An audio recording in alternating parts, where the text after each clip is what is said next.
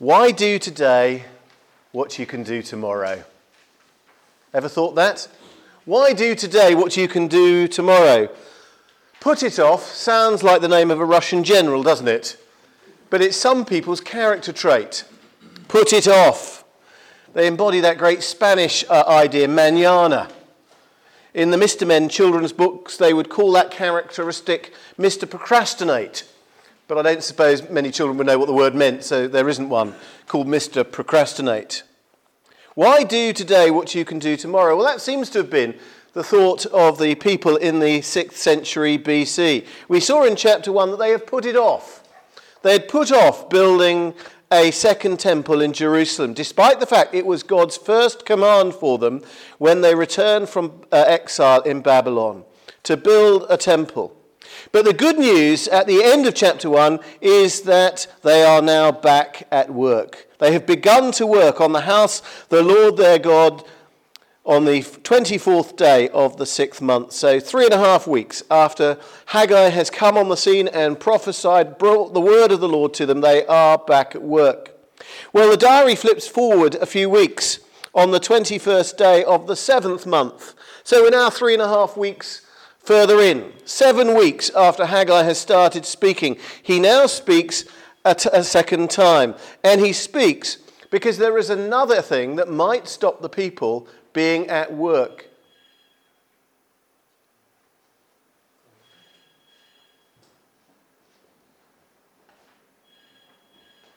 It's the phone. They're not here on a Saturday. It stopped. Here we are, seven weeks from when Haggai arrived on the scene. He is now speaking. On the 21st day of the seventh month, the word of the Lord came through the prophet Haggai. And he speaks because if getting priorities wrong can stop you from the work, then a discouraging comparison can stop you from the work too a discouraging comparison. Speak to Zerubbabel, son of Shealtiel, governor of Judah, and to Joshua, son of Jehozadak, the high priest, and to the remnant of the people. In other words, you're speaking to the whole community in Jerusalem. And there are three questions. First, ask them, Who of you is left who saw this house in its former glory? The exile had been 70 years. So, anyone who's what? 75, 76, 77 years old would be able to remember the temple that was built by Solomon that Nebuchadnezzar had destroyed. Who of you is left who saw this house in its former glory? Second question How does it look to you now? But before there's any opportunity for people to answer, the third question is the answer. Does it not seem to you like nothing? Look at the outline plans. Look at the foundations laid. Look at what you're building now. Look at what's happening now and compare it to the temple that Solomon built. The temple that Solomon built, you can uh, read it, description in 1 Kings chapters 5, 6, 7, and 8. Solomon's temple was magnificent. Solomon's temple was one of splendor. How does this second one look to you? Comparison? It seems like nothing. And anyone who was of a ripe old age, the grey tops, the coffin dodgers in Judah, would be able to remember. Some commentators think that the older people in the community wouldn't be able to remember, but in my experience, old people remember things from ways back very well indeed. A few years ago, Joe's father celebrated his 90th birthday. He had a party, a lunch party, invited lots of friends to it, and after lunch, he decided he was going to give a speech. And he looked back to his youth as a child. He was a farmer, he was brought up on a farm, and he remembers his dad buying their first ever tractor. And he started to describe it. And he described it in very good detail. In fact, in such good detail, we were about a quarter of an hour into the speech as he was continuing to tell us about the first tractor his father had ever bought. And we thought if he goes through the whole of his 90 years at this rate, we'll be here for 90 years. And what struck me was about Joe's father at his birthday parties. He could remember with crystal clearness 85 years before. It was what he had had for breakfast he couldn't remember. He couldn't remember the immediate, he could remember the past. And people would have remembered what Solomon's temple looked like Does it not seem to you like nothing? But notice that little contrast word in verse 4, but now be strong, is clear, I think, that therefore this comparison could be discouraging. Here are the people hard at work. But Ezra tells us while some were hard at work, the grey tops were weeping because things with this second temple were just not as big. And the discouraging comparison might make people think, well, maybe it's not, maybe God isn't as with us now. Maybe He's not blessing us or going to bless us as He did in the past when Solomon's temple was built, because when Solomon's temple was first built, that was the high point in Old Testament history. Does it not seem to you like nothing? And let me say that there is a danger in comparing things now with the past.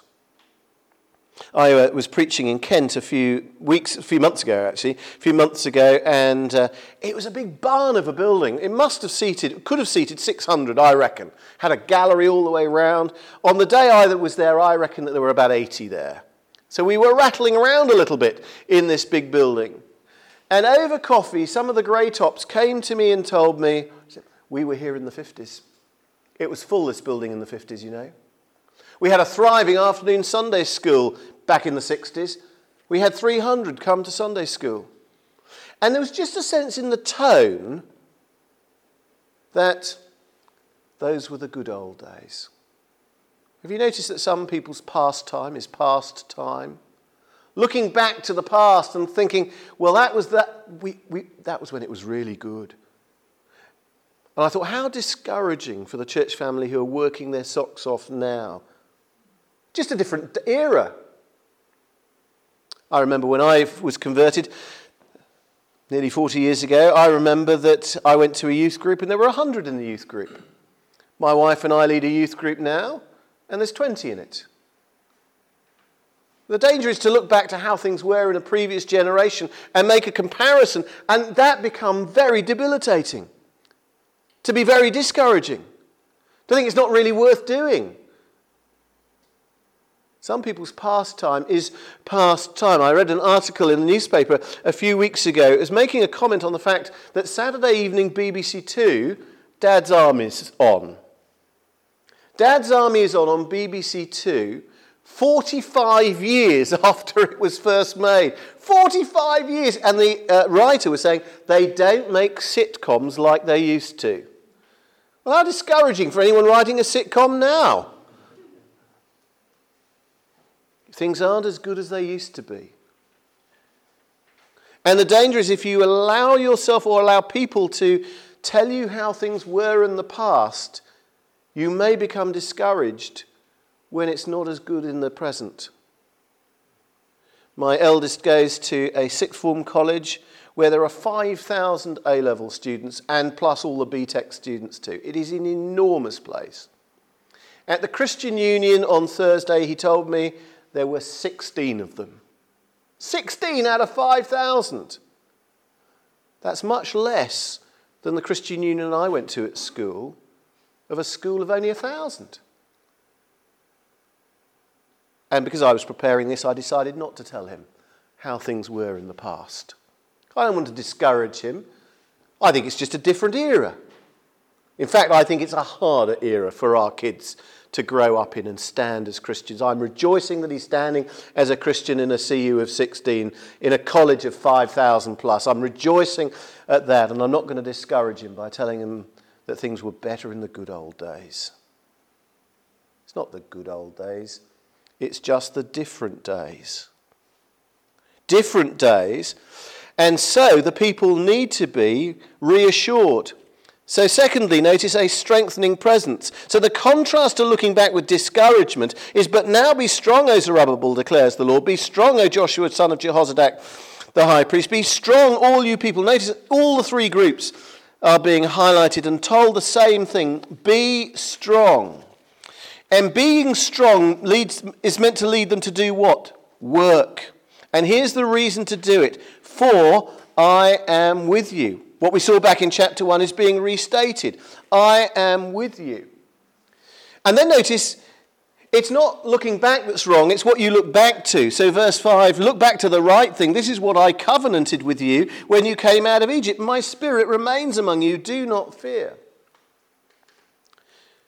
When they returned from exile, things were not as good as they had been. When they returned from exile, things were not as they thought God had promised them. So when they return from exile, the danger is they think that somehow God is not with them, or is not as with them as He was in a previous generation. But here's the promise I am with you, whatever the work feels like at the moment, and you can be sure I'm with you because I covenanted to do it. I made a promise to you back at Mount Sinai. Sometimes in our generation, it will seem like the work of temple building is slow, difficult, and not compared to a previous generation. Do not think that means that God is not with us. I am with you. And he's covenanted to be with us. Now, we don't look back to coming out of slavery in Egypt and coming to Mount Sinai, do we? To be sure that God is with us. We look back to the death and resurrection of Jesus. And where Jesus promises his disciples at the end of Matthew 28, I am with you to the end of the age. Now, that's a cast iron guarantee. It's a dead cert promise. I am with you. So you put on some evangelistic events. Your friends say no to the invitation. Not as many people come as you wanted. And fewer say that they want to investigate than you'd planned for. Do you slash your wrists then? Spiritually speaking. Do you give up? Do you stop work? We don't. Because I am with you. And I've promised. Absolutely, I'm with you. I am with you. Therefore, you can work verse uh, five back, verse four back the other way. I am with you. Therefore, be strong and work, and stick at it, even if the results are not as good as they used to be. It is a great encouragement, isn't it, that the results are not in our hands. Because if they were, we might be discouraged. Now, the reason we stick at the work is not because of the results. The reason we stick at the work is because God has called us to it and He's promised to, to be with us. He's covenanted to be with us. Look back to the death and resurrection of Jesus, which is the absolute assurance that I am with you. Look back to that and then look forward to a certain future. That's what the Lord now says in verses 6 to 9 a certain future. Notice, a universal people established. I think that's what verse 6 and 7 is about. In a little while, I will once more shake the heavens and the earth, the sea and the dry land. I will shake all nations, and the desire of all nations will come, and I will fill this house with glory. That little phrase, once more I will shake the heavens and the earth, well, it tells us what? He's done it before. And where is the great occasion where God has shaken the heavens and the earth? When was there a great earthquake, would be another way to translate it. When was there a great earthquake? When Israel came to Mount Sinai, where the law was given, God shook the earth and it was there, verse 5, that he established Israel as his covenant people. But in a little while, I will once more shake the heavens and the earth. I'll do another shaking. And then what will happen? All nations, the desired of all nations, will come. A universal covenant people will be established fulfilling the promise that was made to Abraham. You remember the promise made to Abraham right at the start in Genesis 12 uh, through you, I will bless all nations. Here, that promise is being restated. It still lies in the future as Haggai speaks. In a little while, I will do it. A universal people will be established. I will shake all nations, and the desired of all nations will come. The desired of all nations? Well, if you know uh, Charles Wesley, uh, Charles Wesley understood that in one particular way. Um, you know that when we sing Wesley hymns, you, know, you do know that we only ever sing the edited versions of them, don't you? You know that there are many more verses to the Wesley hymns than we ever get to sing. And, and can it be? You know, we get it down to four. There's loads more verses uh, that you could sing if you wanted to. And Hark the Herald Angels Sing has got more verses than the, two that we normally sing at Christmas. In the uh, another verse that we don't normally sing, it begins, Come, desired of nations, come. He's borrowed the line here from Haggai chapter 2 and verse 7. Come, desired of nations, come. And he's meaning Jesus' return. And it could be that, except that little word desired in the Hebrew is in the plural. And if you've got an ESV open in front of you, I'm almost sure it will say, The treasures of the nations will come. And almost certainly it's not a reference to Jesus, but it's a reference to all the people that God has who are in all the nations. The treasures of the nations will come.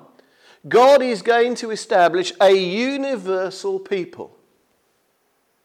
Well, when do you think that promise finds its fulfillment? Well, isn't it interesting?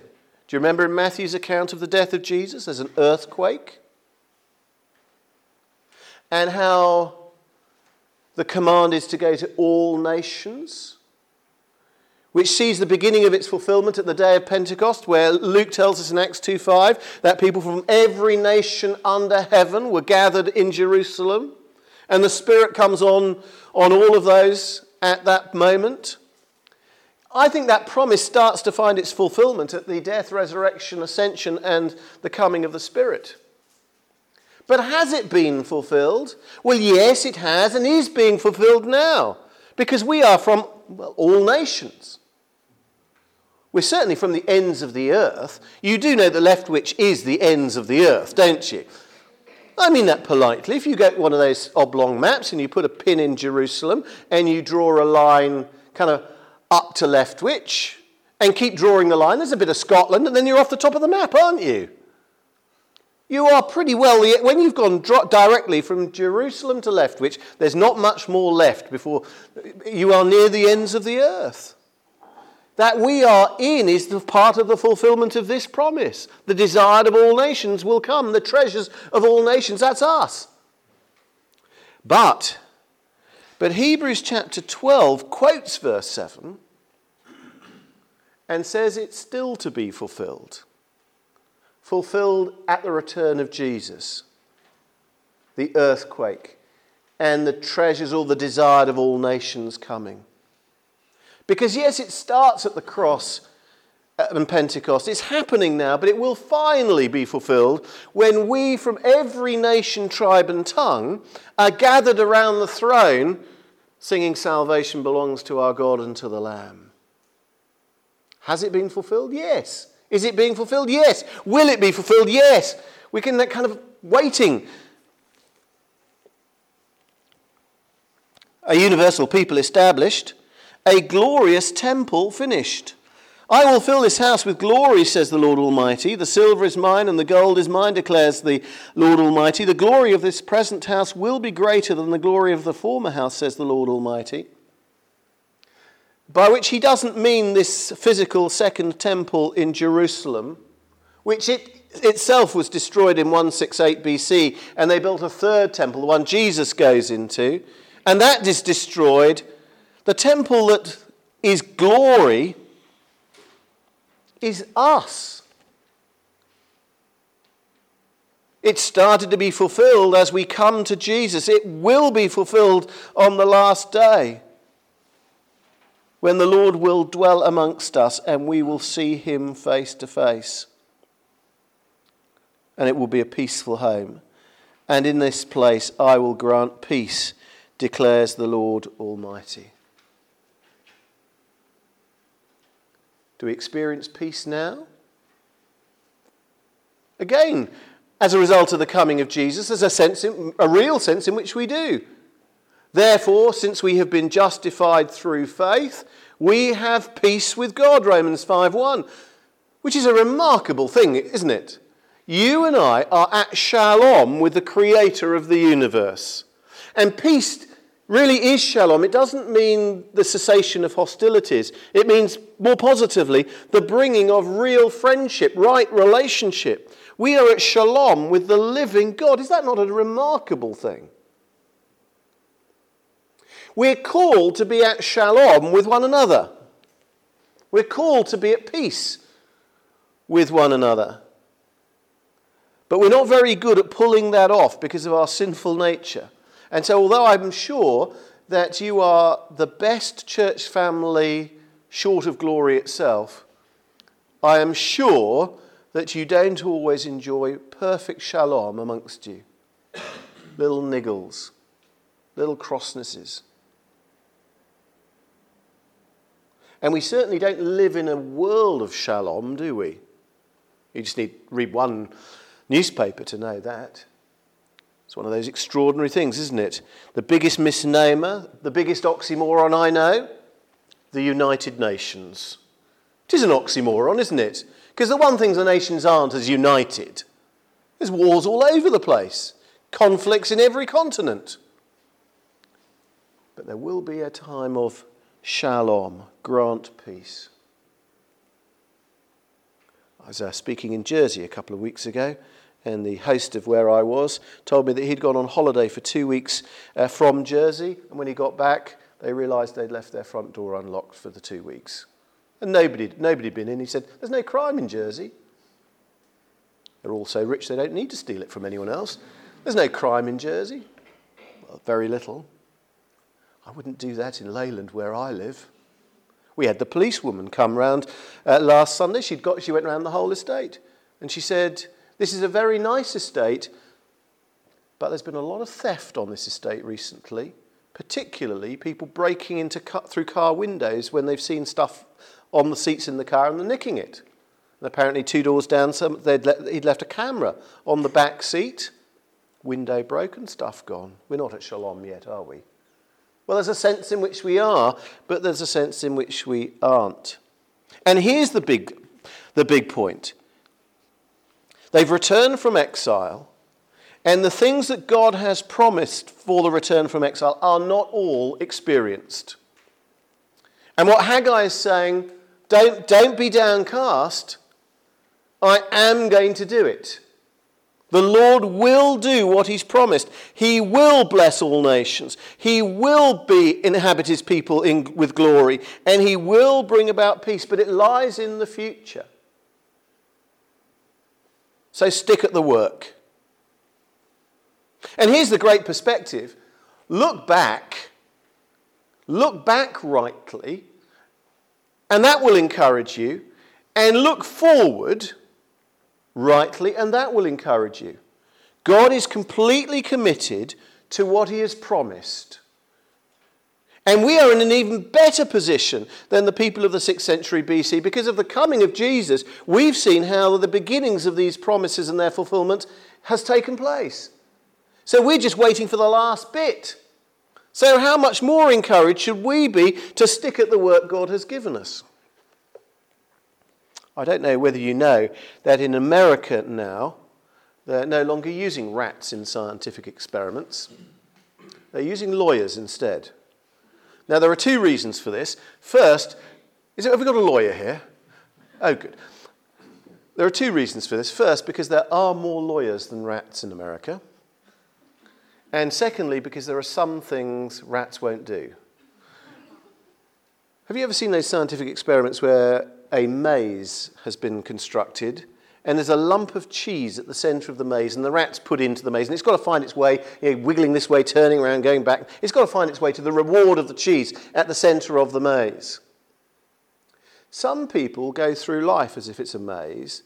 You know, they go in this direction, and they change and go in that direction, then they change and go in that direction, and they change and go in that direction. And they keep changing directly.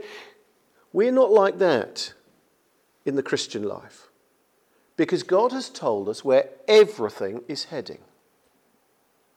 It's one of the blessings that Paul mentions in Ephesians 1, where he says, Praise be to the God and Father of our Lord Jesus Christ, who's blessed us in the heavenly realms with every spiritual blessing in Christ.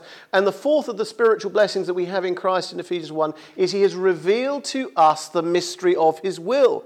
He has told us where everything in human history is going.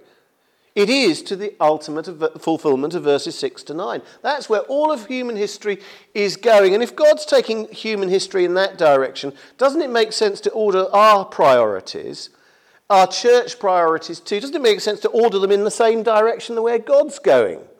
It to be pushing in any different direction would be like a rat in a maze. We know where all of human history is going. In Ephesians 1 terms, it's to bring everything under the rule of King Jesus. So if that's where God's taking everything, doesn't it make sense to order our lives under the rule of King Jesus? Doesn't it make sense to order our church life under the rule of King Jesus? Doesn't it make sense to call on others to bring their lives under the rule of King Jesus? That's where everything's going.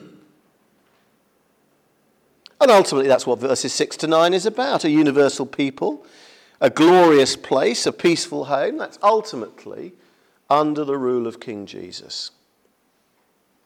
And sometimes having this future perspective is what we need.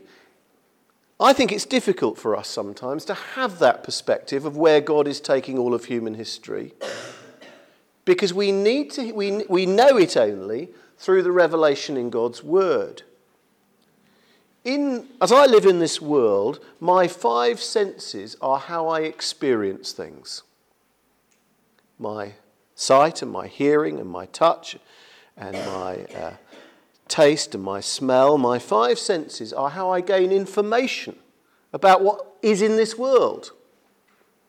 But those five senses only tell me about what is now in this world.